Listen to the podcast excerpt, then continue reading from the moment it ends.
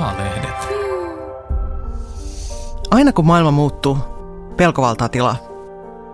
Siksi on tärkeää ruokkia rohkeutta. Mitä tekisit, ellet pelkäisi? Mitä rohkeutta saa lisää? Kuinka mennään pelkoa päin?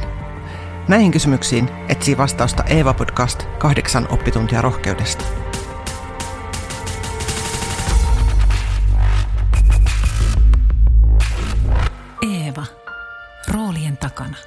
Jokaisen jakson vieraana on ihminen, joka on oppinut olemaan rohkea. Tervetuloa mukaan.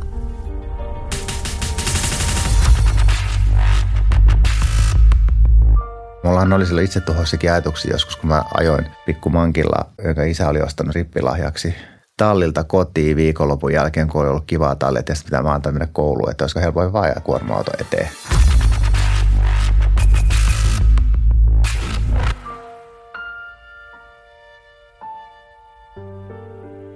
Kun luin ohjelmasta, jossa Marko Björs deittailee sinkkumiehiä eteläafrikkalaisella huvilalla, ajattelin ensin, että mitäs rohkea siinä on.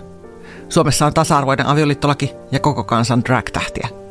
Kaksissa viime presidentinvaaleissa toiseksi on syöttynyt Pekka Haavisto, jonka puoliso on mies. Nyt Haavisto on ulkoministeri. Pride-kulkuja kasvaa joka vuosi suuremmaksi ja yritykset värittävät kilvan lokojaan sateenkaariksi. Ei ole kovin rohkea tulla kaapista vuonna 2022 Suomessa.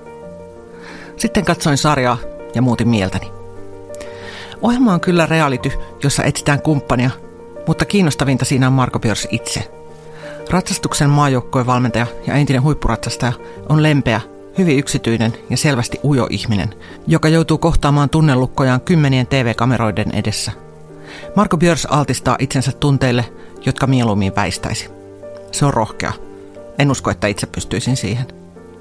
Niinpä kutsuin Marko Björsin Eevan studioon ja pyysin häntä tuomaan mukanaan tarinan rohkeudesta. Se alkaa pojasta, joka pelkää. No se on tarina siitä, kun mä olin niin sanotusti omasta mielestäni pikkupoika vielä ja tein semmoisen tosi suuren ja pelottavan ratkaisun, että en halunnut enää jatko, jatko-opiskella ja, ja se oli muista se rohkeata mennä kertoa se vanhemmille, koska mä en kertonut alun perin syytä. Ja syy oli tietenkin se, mistä me ei koskaan kotona puhuttu, että kun mä olin tosi pahasti koulukiusattu ja mulle tuli oppimisvaikeuksia, lukihäiriöä ja kaikkea siitä syystä, niin mä pelkäsin tavallaan sitä opiskelemista ja sen kouluun menemistä ja muuta. Ja mä tiedän, että vanhemmat tiesi siitä, mutta siitä ei puhuttu ja sitten heidän suhtautumiseni tietenkin pelotti, että kun aina odotetaan, että mennään sitten opiskelemaan ja hankitaan se valkoinen lakki ja kunnon ammattia. Kuinka vanha sä olit? Öö, mä olin peruskoulun viimeisen luokalta, olisiko mä ollut silloin 6-17. Ja sua kiusattiin. Ja... Tosi pahasti jo silloin ja, ja tota noin niin, se oli, se oli tosi hankala paikka, koska sitten se, mitä mä sitten halusin lähteä tekemään opiskelun sijaan, niin tehdä mun unelma duunista tai du, unelma duunin mun harrastuksesta.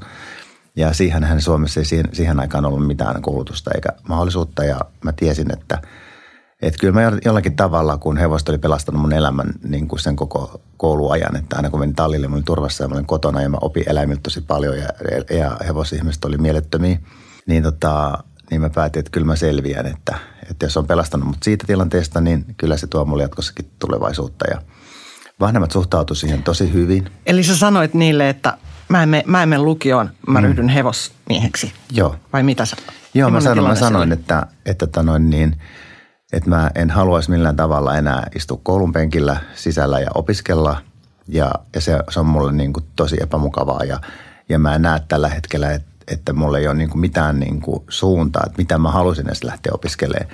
Että saisinko mä kokeilla niin kuin tehdä tästä mun harrastuksesta jollain tavalla ammatin ja elättää itteni, koska kyllä mä tiesin, että hevosia hoidettiin ja siitäkin sai valkkaa joskus tai tallitöitä tehtiin ja näin ja, ja muuta. Ja, ja vanhemmat sanoivat, että mä saan kokeilla – ja se, se oli, niin oli iso pala sydämeltä ja, ja en ole kyllä päivääkään katunut ja on, on tehnyt aikamoisen uran sitten sillä alalla, että olin pioneeri, olin Helsingin ensimmäinen oppisopimusoppilas niin kuin miltä tahansa alalta. Ja isä teki semmoisen tavallaan hassun teon mun selän takana, että mun suurin idoli ja mun silloinen valmentaja Kiira Syrklund, niin hänellä oli talli tuossa Ruskeasuolla ja ja olin mennyt yhtenä päivänä sitten lounastunnilla sinne Kiiran luokse kysymään, että, että mun poika haluaisi tällaista, että onko se oikeasti lahjakas ja onko sillä mahdollisuuksia ja mitä pitäisi tehdä. Ja Kiira sanoi silloin, että, että tämä on nyt joku kohtalo, että hänen tallityöntekijä on loukannut selkänsä ja haluaa lopettaa työt, että Marko on tervetullut töihin vaikka heti. Ja se oli kaikki, oli semmoinen sattuma ja sitten mä pääsin kiireelle töihin ja, ja se oli niin kuin, se oli parempi kuin lukio tai mikään ammattikorkeakoulu tai muuta, että päästä maailman parhaan valmentaja, joka edelleen on maailman paras valmentaja ja mentori monelle, niin hänen talliinsa töihin ja oppii ihan siis semmoisena niin kuin oppipoikana ja, ja vielä pääsin sitten niin kuin saamaan sen ammatin siitä, että valmistuin Suomen ensimmäisten hevosten hoitajien eh, joukossa niin hevosen hoitajaksi. Ja meillä oli sitten maatalousoppilaitoksessa Kiuruvedellä oli kaikki nämä teoriatunnit ja opittiin, opittiin maataloutta ja lehmiä ja maatalouden perustutkinto. Ja siinä sivussa sitten saatiin ammattinimike oppisopimuskoulutuksella hevosen hoitajaksi, joka nykyisin on varmaankin voisi puhua niin sanotusta ratsuttajakoulutuksestakin. Mitä sun isä ja äiti teki? Millainen perhetausta sulla? No isä ja äiti molemmat. Mä oon aina puhunut sitä, kun mä oon tämmöisessä lajissa, missä vaaditaan hirveästi rahaa ja, ja hevoset maksaa paljon. Että me ollaan ihan tavallisesta perheestä. Eli ihan äiti oli maaperälaborantti ja isä oli töissä rakentajan koneen vuokraamossa ja vuokraskoneita. ihan, mutta oli, on, on maailman rakkain perhe ja elärakkaus on perinnöllistä ja sieltä se tulee ja he on tukenut mua kaikessa – mutta oliko se niin, että sä et puhunut koulukiusaamisesta heille? Mä en puhunut heille, enkä halunnut puhua siitä. Mä oon tullut sen asian kanssa ulos vasta muutamia vuosia sitten, kun olympiakomitea pyysi mua puhumaan semmoiseen seminaariin. Niin kuin siitä, koska mulla on pitkä sitten niin kuin historiallisesti, että mä oon selviytynyt ja määritystä asioista pystyy tuomaan tuomaan niin käytännön esimerkkejä – koska musta oli vähän siinä jossain vaiheessa aihe, että kaikki tunnetut ihmiset, jotka oli julkisuudessa, niin, niin aina tuli niin koulukiusaamisen kautta esille. Mä ajattelin, että se on sellainen asia ja se oli mulle niin arka ja kiusallinenkin asia, että mä en halunnut sitä, halunnut sitä tehdä. Miksi et edes äidille ja isälle? No kun mun mielestä oli siihen, siihen aikaan, se olisi ollut niin jotenkin noloa, että mä olisin niin epäonnistunut ja, ja niin kuin musta tuntui silloin, että – että kun mua kiusattiin, niin siihen oli syy. Ja mua kiusattiin pääasiassa sen takia, että mä olin poika, joka ratsastaa ja, ja saatan haista hevoselta tai lähteä tallille, missä on vaan tyttöjä. Mm. Ja sitten niin kuin haukuttiin kaikilla mahdollisilla konsteilla ja pahimmassa tapauksessa päätä hakattiin pyörätelineessä, että hampaat, hammasraudat tuli huulien läpi ja, ja muuta. Se oli tosi pelottavaa ja opettajat ei puuttunut siihen, vaikka ne tiesi siitä – ja minusta on t- tässä rohkeudesta, kun puhutaan, niin hyvä tarina siihen, että koskaan ei ole liian myöhäistä olla rohkea. Olin taitoluistelun MM-kisoissa, me, kun mä oon tehnyt semmoisen korusarjan, niin meillä oli osasto siellä ja, ja myytiin koruja ja, ja mä sitten olin silloin tällöin osastolla, niin aina niissä väleissä, kun mä en ollut siellä, niin eräs rouva oli tullut sinne osastolle ja kysynyt mua ja, ja tota, hän oli kolme päivää ajan tullut just vahingossa just niihin saumoihin, kun mä en ollut siellä ja viimeisenä päivänä sunnuntaina sitten he soitti mulle sieltä osasta, että rouva edelleen täällä. Että silloin on nyt jotain tärkeää asiaa sulle, tuu tänne. Hän oli mun entinen opettaja. Ja hän tuli sinne, halas, itki ja pyysi anteeksi. Ja sanoi, että he oli tiennyt opettajahuoneesta tästä asiasta tuli puhuttu, mutta siihen ei saanut puuttua. Ja hän, hän ei voi elää tämän asian kanssa ennen kuin hän pyytää anteeksi. Ja hän teki sen sen takia, että mä olin silloin olympiakomitean seminaarista tullut ulos, sitten kirjoitettiin lehissä ja hän ajatteli, että tämä on nyt taas esillä ja sillä oli tullut muistut mieleen. Miltä se tuntui susta? se oli tosi rohkeata häneltä. Niin. Totta kai se tuntui pahalta kuulla se, että he oli tiennyt mm. siitä. Mutta kyllä mä annoin hänelle anteeksi. Tuh, mikä niin. tarina. Mutta se on silleen, että niin kuin mä monista muustakin asiassa niin kuin ajatellut, että, että niin kuin rohkeus on kyllä sitä, että on aidoimmillaan ja avoimillaan ja, ja uskaltaa kohdata kaikki tunteet ja muuta, koska silloin ihmisen, ihminen on haavoittuvattomillaan, kun se on avoimillaan. Mm. Ja silloin se on tosi rohkea. Toi ei ole se tarina, minkä mä odotin kuulevan, niin mä odotin, että sä olisit kertonut siitä, kun sä tulit kaapista ja teit ohjelman Marko Bios ja rakkauden seikkailu, siitä, miten sä etsit rakkautta. Miksi sä olit kaapissa niin kauan? No mä en omasta mielestäni ole edes koskaan ollut kaapissa ja, ja sitten se sana siitä, että mä tulen ulos kaapista, kun puhutaan siitä, niin se oli jotenkin tuntunut oudolta ja niin kuin vieraalta, että mun mielestä pitäisi saada elää – niin kuin haluaa eikä niin kuin pitäisi.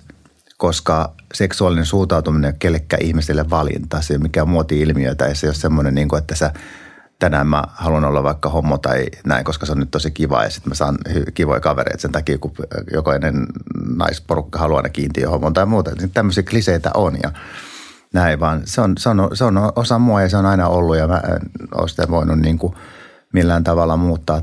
muuttaa ja tota, ja sitten oli ollut joskus siihen aikaan, kun sen tajusi itse, niin se oli myöskin tämän koulukiusaamisen lisäksi se oli semmoinen hankala aihe niin kuin tavallaan, koska mä halusin, niin kuin, että kaikki tuommoiset yksityiset asiat on mun juttuja, että ne kuulu muille ja se, se ei saa määrittää mua ihmisenä se asia. Ja, ja sitten tota, äh, sit kun mä jouduin ja sain tosi paljon julkisuutta silloin, kun mä olin 18-vuotias urheilija nuorukainen ja joudun rahoittaa mun tavallisen perheen äh, tulojen lisäksi itseäni äh, huippuurheilussa sillä, että mä sitten kenellä millä hyvässä piti keksiä jotain lisäduuneja ja tein mallin töitä. Ja sitten musta tuli julkis, koska mä olin ratsastava urheilija poika vielä, joka oli niin kuin erilaista Suomessa ja sitten vielä malli – totta kai kaikki naistelijat, kaikki kiinnosti tosi paljon ja sitä kautta saatiin sponsoreita ja näin edespäin. Sitten kun mä olin paljon esillä ja joudun olemaan paljon niin kuin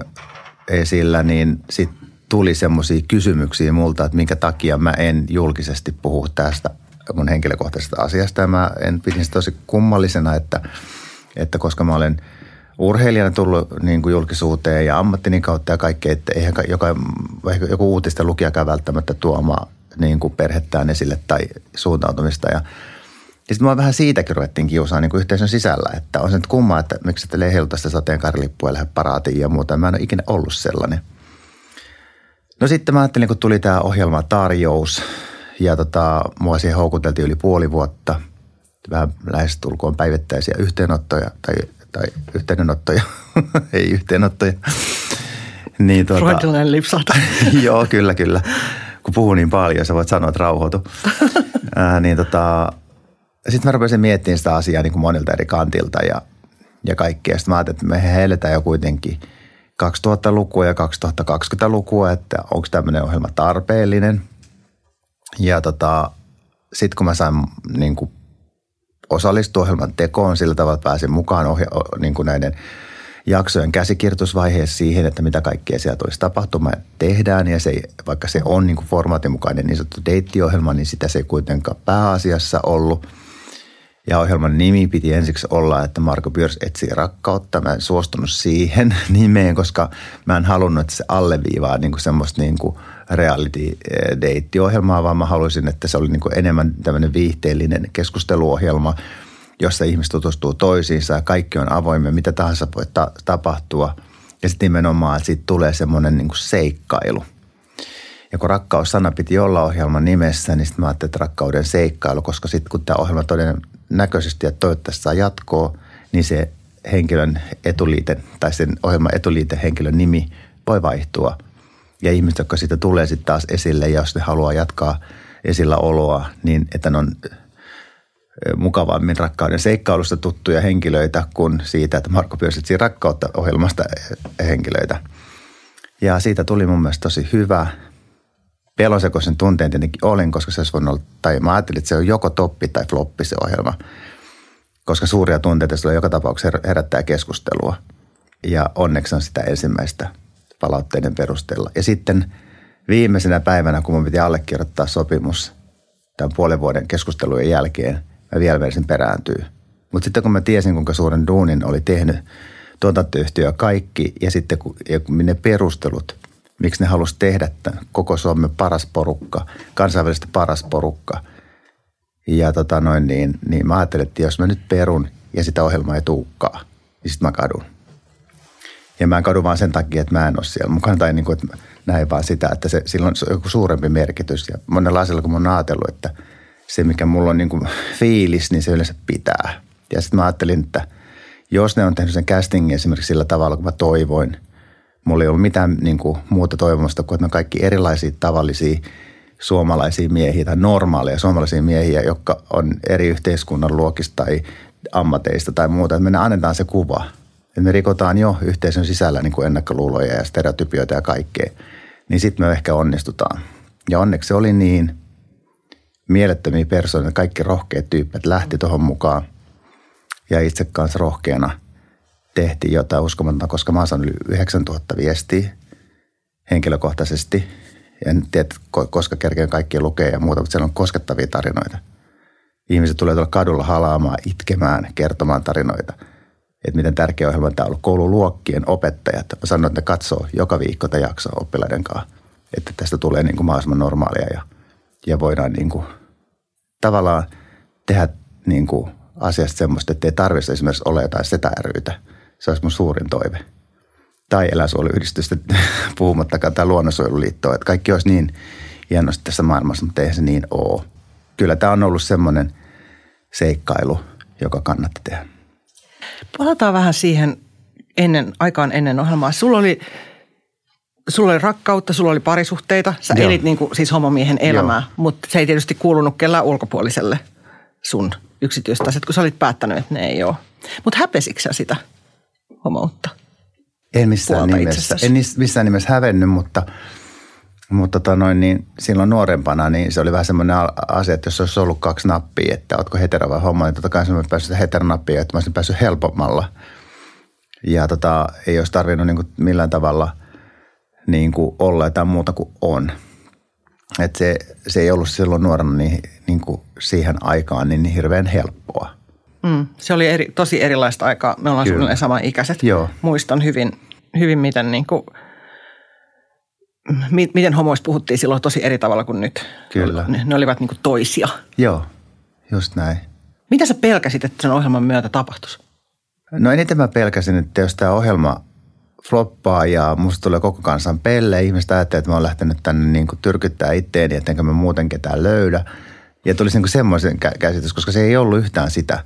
Taikka sitten se, että, että niin kuin koko tuotanto kaatui sit siihen, että se epäonnistuisi jollain tavalla, että nämä persoonat olisi jotakin. Että siitä tulisi semmoinen tempparityyppinen tai muu, että siellä riidellään ja tapellaan ja ihmiset on niin kuin näin. Mutta sehän oli ihan kaikkea muuta. Ja tota, eniten mä kanssa pelkäsin ehkä sitä, että – mikä todellakin se vastaanotto on niin yhteisön sisällä. Että niin tehdäänkö me jotain väärin tai tehdään, nostaako me niin jollakin tavalla sillä tavalla framille, että jotkut joutuisi kärsiin siitä. Mutta onneksi niin ei tapahtunut päinvastoin. Ja, ja Sä puhut homoyhteisöstä. Homoyhteisöstä, joo. joo. Mit, niin sä sanoit, että suhun on suhtauduttu siellä kielteisesti, että miksi sä et tule. Mit... Joo. Maailmallahan on tällaisia niin pakkoauttamisia niin. tapahtunut. Sulle ei ole semmoista kokemusta, mutta suhun ei. kohdistui painetta – totta kai kohdistui painetta niin kuin siinä, että, että niin kuin mä oon todella järjestöihminen ja mä oon todella aina niin kuin heikompien puolella ollut aina.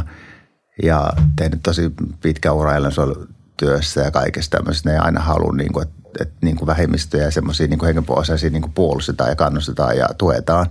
Niin se kun itse kohdistuu sitä, että, että niin kuin paineita siitä, että, että minkä takia sä et tee enemmän tämän niin kuin homoyhteisön eteen – niin mun mielestä olemalla vaan normaalia elää niin kuin normaali elämä, niin sekin on suuri teko, että niin kuin näyttää taas niin kuin mahdollisimman semmoista, semmoista normaalia, onneksi oma, oma niin kuin ympäristölaji, mitä kilpaurheilee ja he, niin kuin hevoset ei syrji. Nehän on maailman tota noin, niin parhaita tyyppejä siinä mielessä, ne ei koskaan kysy sulta, että onko sulla rahaa tai minkä kokoinen tai näköinen sä oot tai mistä sä tuut. Ne hyväksyy sut semmoisena kuin sä oot, jos sä oot vaan avoin ja aito oma itsesi ja niin ei tarvitse pelätä ja ne kunnioittaa sua.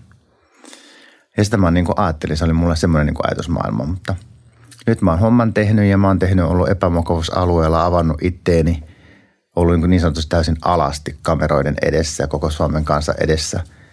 Ja mä oon päättänyt, kun viimeinen jakso tulee ulos, niin sit mä elän taas niin kuin, yritän ainakin olla niin, kuin niin että mä pääsin elämään niin omaa yksityistä elämää ja kaikki julkinen duuni. Mulla on tosi paljon – töitä, mitä mä nyt tekemään tai saan tehdä niin, että se, se kuuluu koko kansalle, niin se saa olla, mutta, mutta yksityisasioissa kenenkään on turha ottaa enää yhteyttä, että mä oon nyt oman niin kuin, työni tehnyt ja avautunut. Ja koska mä päätin, kun mä lähdin sinne, että mä en feikkaan mitään ja mä voi esittää yhtään mitään. Mun pitää olla vaan oma itteni ja muuta. Oli se aluksi vaikeaa, mutta, mutta sitten taas kun kaikki, jotka mut tuntee, niin kyllä ne on tullut sanomaan, että – että ne tunnistaa mut ihan semmoisena kuin mä oon. Että en, en niin huomaa missään kohtaa, että mä niin kuin esittäisin mitään kesäteatteria.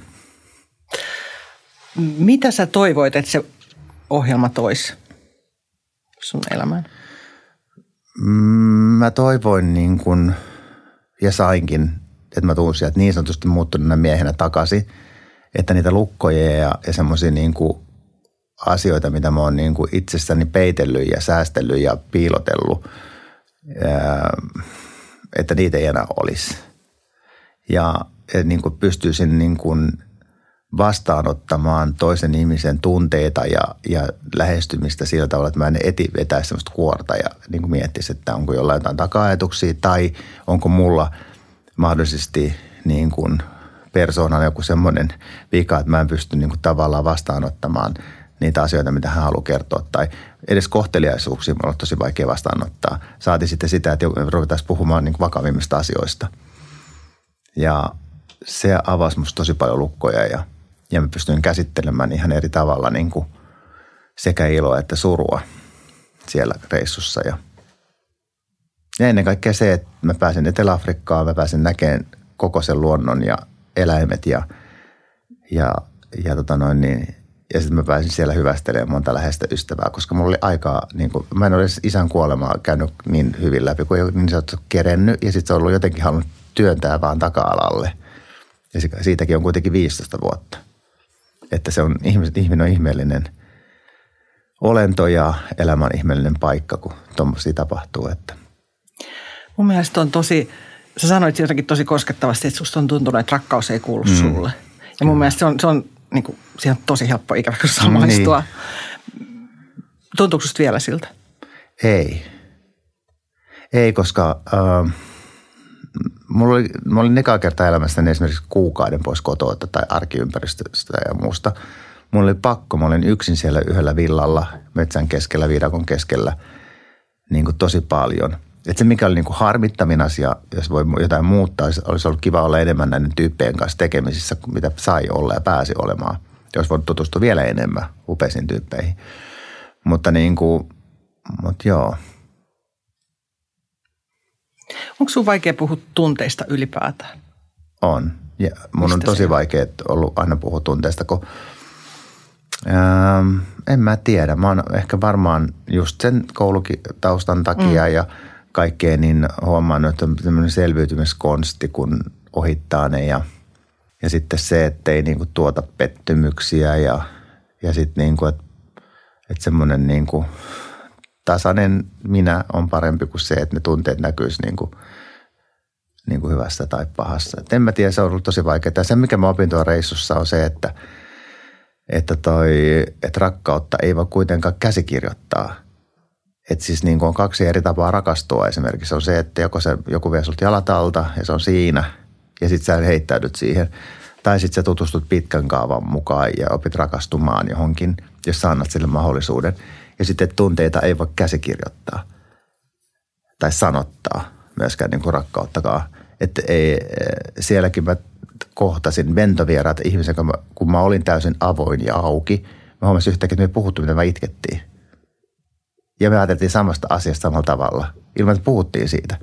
Että tuli joku aihe ja muuta, me katsottiin toisia ja ruvettiin vaan, niin kuin, että oltiin niin, niin kuin sille herkillä.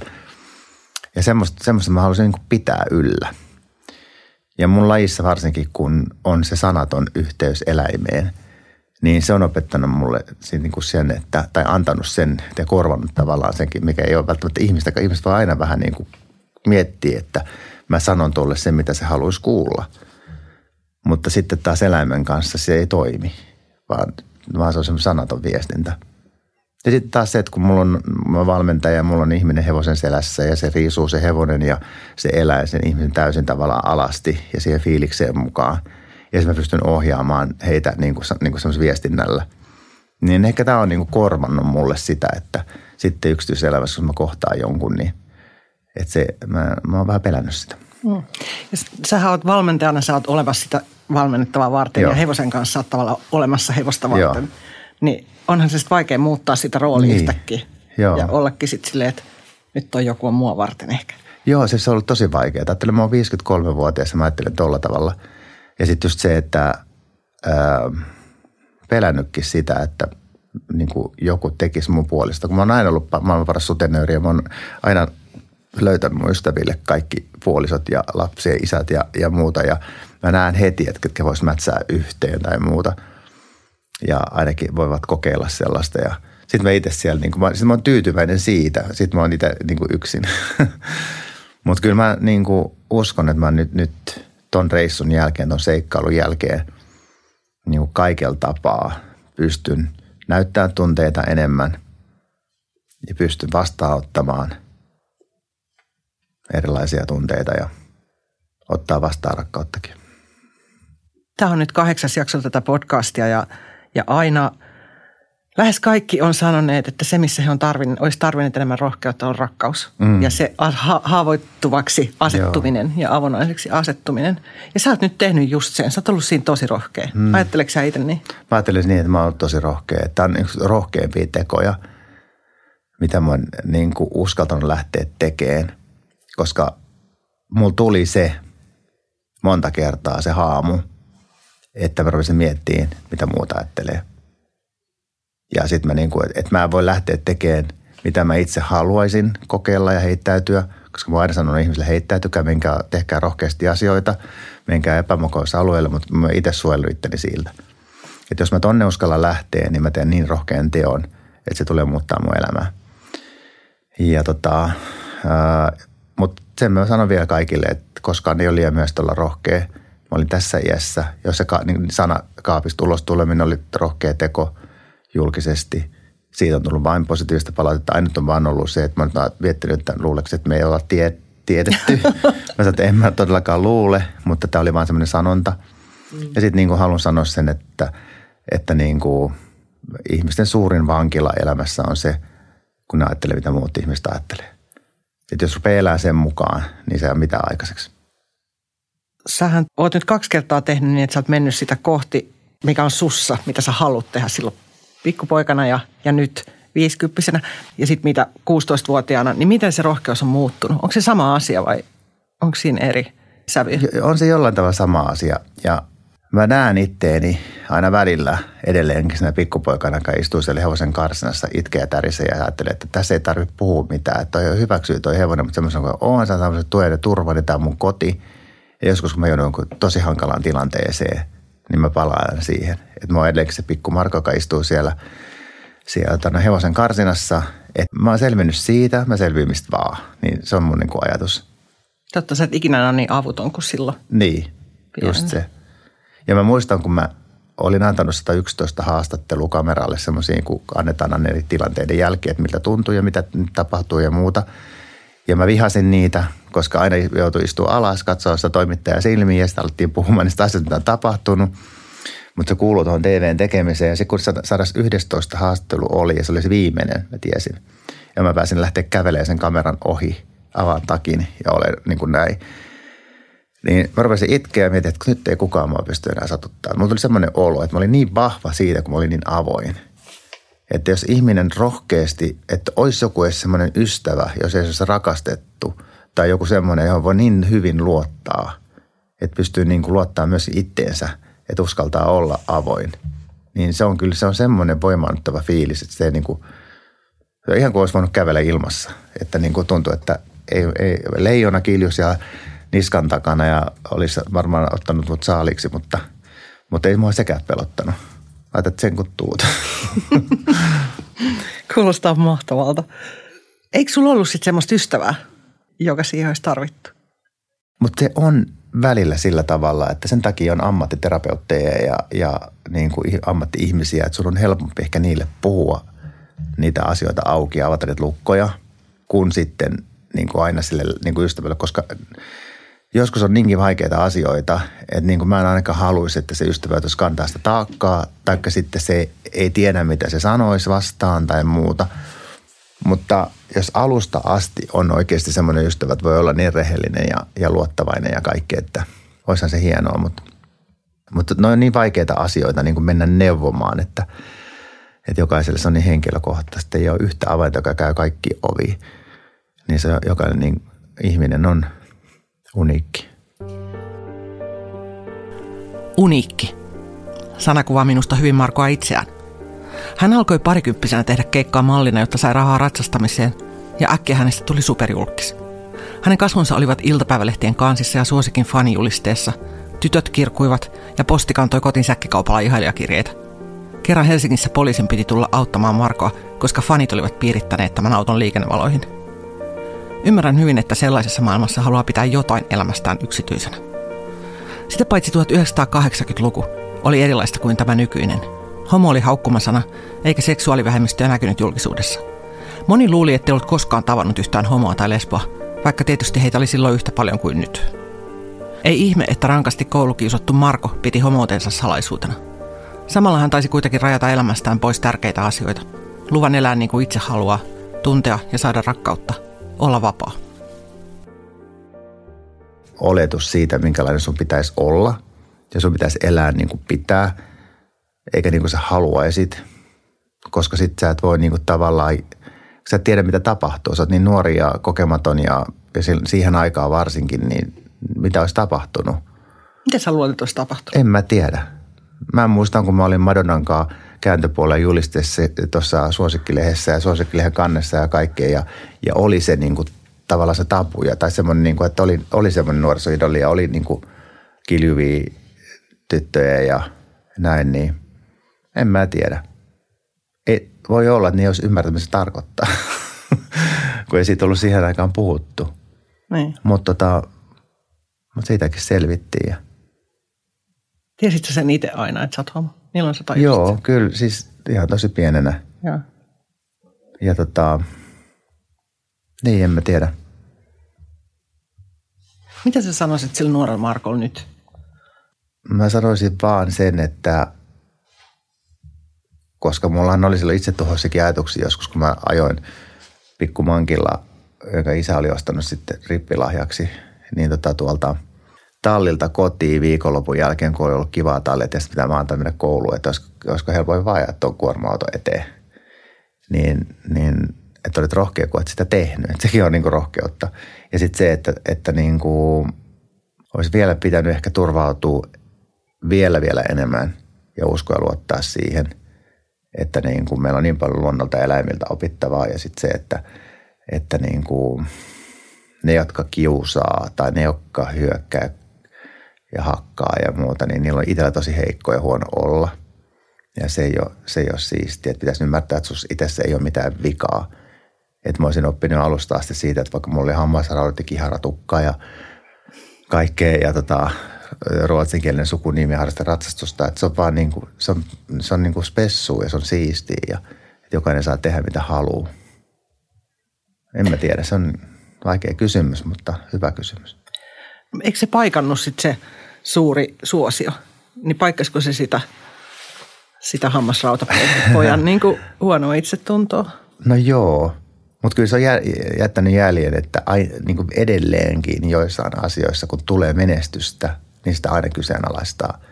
Että ei tule semmoista, mulla ei ole ikinä, kun mä oon voittanut sommestaruksia ollut EM-kisoissa tai pärjännyt siellä tai saan jonkun hyvän palautteen tai, tai korusarja menestyy tai joku, joku tulee joku huippujuttu, niin aina niin kuin, silloin viimeistään menee vähän taka-alalle, että no, mitäpä tästä, että tämä nyt on näin ja näin. Että ei niin kuin ole tullut semmoista fiilistä sen takia, että voisi niin kuin olla ihua ja niin sanotusti nostaa niin pissa päähän, mikä tietysti tavallaan on ihan hyväkin, mm. mutta, mutta se, että niin kuin voisi nauttia enemmän siitä menestyksestä, että se, se, se on niin kuin, monet sanookin siitä usein mulle, että, että niin kuin nautin nyt – ja nyt esimerkiksi tullut tämän ohjelman takia ihan järkyttävä tämmöinen valtakunnallinen julkisuus. Hmm.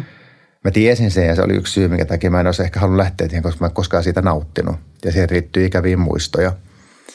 Ja joskus nuorena siellä niin kuin, se oli uutuuden viehätystä ehkä jonkun verran, vaikka siitä tuli sitten niin kuin negatiivista asioita ja kaikkea. Mutta nyt niin kuin, se oli suuri asia, mikä niin kuin sen lisäksi, että mä ajattelin, että tarviiko mun tulla yksityisasioiden niin kuin kautta esille ja – ja muuta, niin oli se, että mä en niin kuin tykkännyt siitä ajatuksesta, että tästä tulee tällaista. Ja se on niin kuin, kun on otsikoita ja on noita juttuja paljon ja ihmiset tuolla niin kuin huutelee perään ja muuta, niin se on niin kuin enemmän piinallista kuin nautinnollista.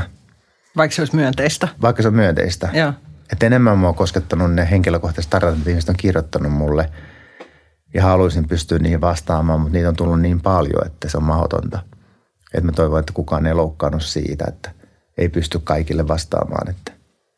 Mutta se on ollut tosi koskettavaa, kun he, Tampereen messuilla, niin kaksi semmoista vanhaa rouvaa kävelimään vastaan. Ja sitten tuli mun eteen katsoa, mitä me tehdään, otti toisessa kädestä kiinni. Ja sanoin, että mä olin ikinä ennen julkisella paikalla voitu pitää toista kädestä kiinni. Se oli tosi hienoa. Ei, mua vähän itkettää. Niin, kyllä mäkin siinä sitten muutaman kyynelle väänsin ja, ja kaikkea sellaista, että on tullut monia juttuja, että on mennyt isovanhempien kotiin ja ne, ne on katsonut siellä TV-stä mun ohjelmaa ja tyttö on sanonut sitten, että 40 tyttö, että, tai te katsotte tätä ohjelmaa, niin sanoit, joo, tämä on ihan mieletön ja katso säkin mm. ja kaikkea. Ja sitten sanoit, että joo, että hei, mä oon asunut nyt 10-15 vuotta naisen kanssa, että, että mä elän sellaisessa suhteessa, mutta me ei ikinä voinut kuvitella, että voidaan puhua tästä asiasta. Ja sitten on istunut yhdessä katsonut sitä ohjelmaa ja se on ollut kyllä tosi hienoa. Miten homoyhteisö on ottanut sen? Tosi hyvin. Niin, tai siis nämähän nyt oli homoyhteisön jäseniä näihin tarinoista. Joo, kerroit. tosi hyvin, joo. Ja sitten se, että mikä on mun mielestä ollut jännää, että mulla, tai siis mä ajattelin, että se menee näin, että mulla on soitettu määrätyt julkisuudenkin henkilöt, jotka ei vielä tullut ulos kaapista. Taikka sitten ää, sellaista, jotka on jo tullut tässä viime aikoina, niin on soittanut ja sanonut, että me pelättiin, että mitä, mitä, minkälainen tästä ohjelmasta tulee. Että me niin kuin jo etukäteen melkein hävettiin sitä, että miksi, miksi pitää tehdä – tällainen ohjelma, mutta tämä on ihan mieletön ja ne on ihan koukussa. Ja koko ajan kyselee, mitä tapahtuu ja koska näkee seuraavan jakson sieltä ja muuta. Että, että se on ollut niin kuin tosi hienoa se vastaanotto. Se on tosi tärkeää, että ihmiset vois niin kuin elää niin kuin ne haluaa elää. Eikä niin kuin ne oletetaan ja, ja perheestä lähtien, että vanhemmat antaisi sen mahdollisuuden ja näkisi ne – uniikit tyypit, joita on synnyttänyt tähän maailmaan, eikä yrittäisi vaan niin kuin pakottaa niitä sinne kouluun tai muualle. Et sen takia mä sanon, että rohkeata myöskin se, että koska mulla oli rohkeata se, että ei ollut mitään ammattitaitoa mahdollisuutta hankkia omalla alalla ja muuta, mutta se veri veti ja joku intuitio ja joku semmoinen rakkaus niihin eläimiin ja se, että haluat tehdä heidän kanssa töitä. Ja sitten tulikin, että mä olen jättänyt koko elämäni pyörittänyt ja ollut oman elämäni toimitusjohtaja. Ja välillä on ollut vaikeaa ja välillä on ollut hankalaa, mutta mutta mä oon pystynyt tekemään sitä työtä, mitä mä haluan ja selviytyy elämästä, koska mä oon saanut niin paljon. Ja mä oon tosiaan elänyt ja nähnyt. Mä en mm. ikinä päässyt ympäri maailmaa kiertämään. Mä oon siis käynyt koko maailman läpi erilaisissa tapahtumistilaisuuksissa hevosten takia.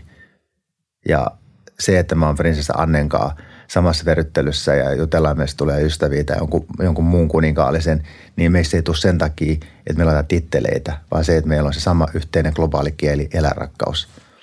Ja se on vienyt, niin kuin, että sitten mä en ikinä saa niitä tilanteita hetkiä niin kuin mistään muualta. Eikä se tarkoita, että sitten on ihan muita, että mä oon maastossa keskuspuistossa hevosen kanssa ja jänis juoksee siitä tien yli. Mä, mun mielestä on mahtavaa Helsingin keskussairaalan luonnossa ja – tai lähti jonnekin vaeltaa Islantiin tai muuta hevosten kanssa. Että kyllä ne on antanut mulle niin paljon. Ne on pelastanut ensinnäkin mun elämän. Mä en olisi tässä, jos niin olisi. Ja sitten se, että mä saan niistä ammatin uran. Jotta voi olla rohkea, pitää tuntea pelkoa. Mutta mitä pelko on ja miten siitä pääsee eroon? On pistokokeen aika. Kuka on mielestäsi rohkea? Rohkea on ihminen, joka ei ajattele, mitä muut ihmiset ajattelee. Ihminen, joka toteuttaa itseään ja unelmiaan sillä tavalla, että on avoin ja rehellinen itselleen. Rohkeutta on, on siihen, että ei lähde muiden mielipiteiden mukaan ja, ja lähde liikaa elää muiden elämää, vaan elää sitä omaa elämäänsä ja uskoo siihen, että silloin sulla on enemmän annettavaa kanssa muille ja pystyy nauttimaan siitä elämästä. Rohkea ihminen on myös ihminen, joka rakastaa itseensä. Se on hirveätä sanoa niin, mutta se on niin ja mä en ole sitä tehnyt itse paljon ja, ja sitten kun sen oppii tekemään, niin se on mun mielestä yhdenlaista rohkeutta tunnustaa se, että pystyy rakastaa ottaa rakkautta vastaan. Koska mä oon ollut siinä asiassa jäykkä ja lukossa. Mitä pelko on ja miten siitä pääsee eroon? Mulle pelko on epävarmuutta ja pelko tuo tosi paljon sitä, että on tosi tosi epävarma ja mä oon aina sanonut ihmisille, joka pelkää, että pelon vastakohta ei ole rentous esimerkiksi, jos jännittää, vaan se, että keskittyy ja tekee niin kuin sen pelon, niin kuin pelon poistamiseksi töitä siihen, että tietää mitä tekee, niin sitten ei pelkää niin paljon. Ja pelko on tietenkin se, että – ainakin mulle se oli sitä, että on huono itsetunto eikä sinut itsensä kanssa. Niin sitä mä pelkään. Missä tilanteessa sä olisit tarvinnut rohkeutta, mutta sulla ei ollut sitä? No varmasti mä olisin tarvinnut enemmän rohkeutta silloin, kun mä olin koulussa, niin puolustaa itseeni. Ja rohkeutta olla ylpeä omista teoistaan, mutta, mutta joskus mulla tulee mieleen vaan se, että, että pelko on joskus pelastanut mut myöskin siitä, että kun mä oon esimerkiksi ajatellut, että mä oon yltiörohkea ja mulla on ollut näyttämisen halun muille ja mennyt tekemään asioita, mitkä ei ole ollut valmiita. Esimerkiksi mennä hevosen selkään, joka, jossa kukaan muu ei ole pysynyt ja tietää, että jos sieltä lentää, niin voi tapahtua mitä tahansa. Niin, niin tota, mutta teki ollut rohkeutta kieltäytyy menemästä ja myöntää se, että mä en pysty Kun Marko lähtee studiosta, halaamme.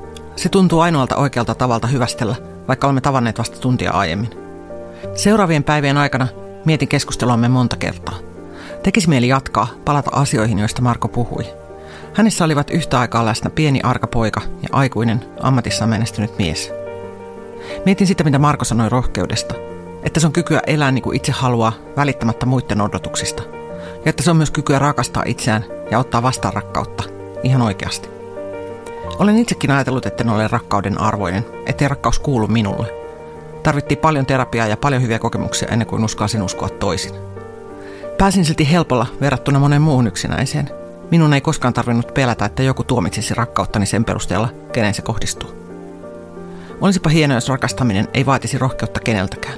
Ei yksityisesti, eikä julkisesti, ei nuorilta, eikä keski-ikäisiltä. Siihen maailmaan on ikävä kyllä matkaa, mutta vapauden puolesta on tärkeää taistella. Tämä oppitunti ja tämä kausi oli tässä. Kiitos kun kuuntelit.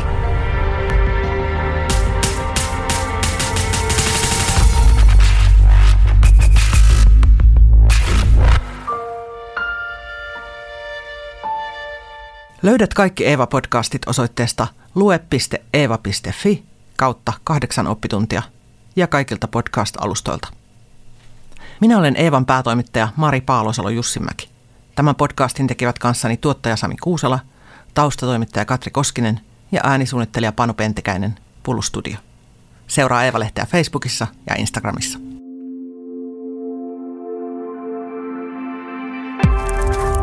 A-lehdet. Hei, minä olen Eevan päätoimittaja Mari Paalosolo Jussimäki. Tämän podcastin lisäksi Eeva on paljon muutakin. Eeva-lehden sivuilla kohtaat joka vuosi yli 160 rohkeaa ihmistä. Toivon, että tilaat Eevan ja tulet mukaan. Kurkkaa hyvä tarjous osoitteesta lue.eeva.fi kautta tutustu.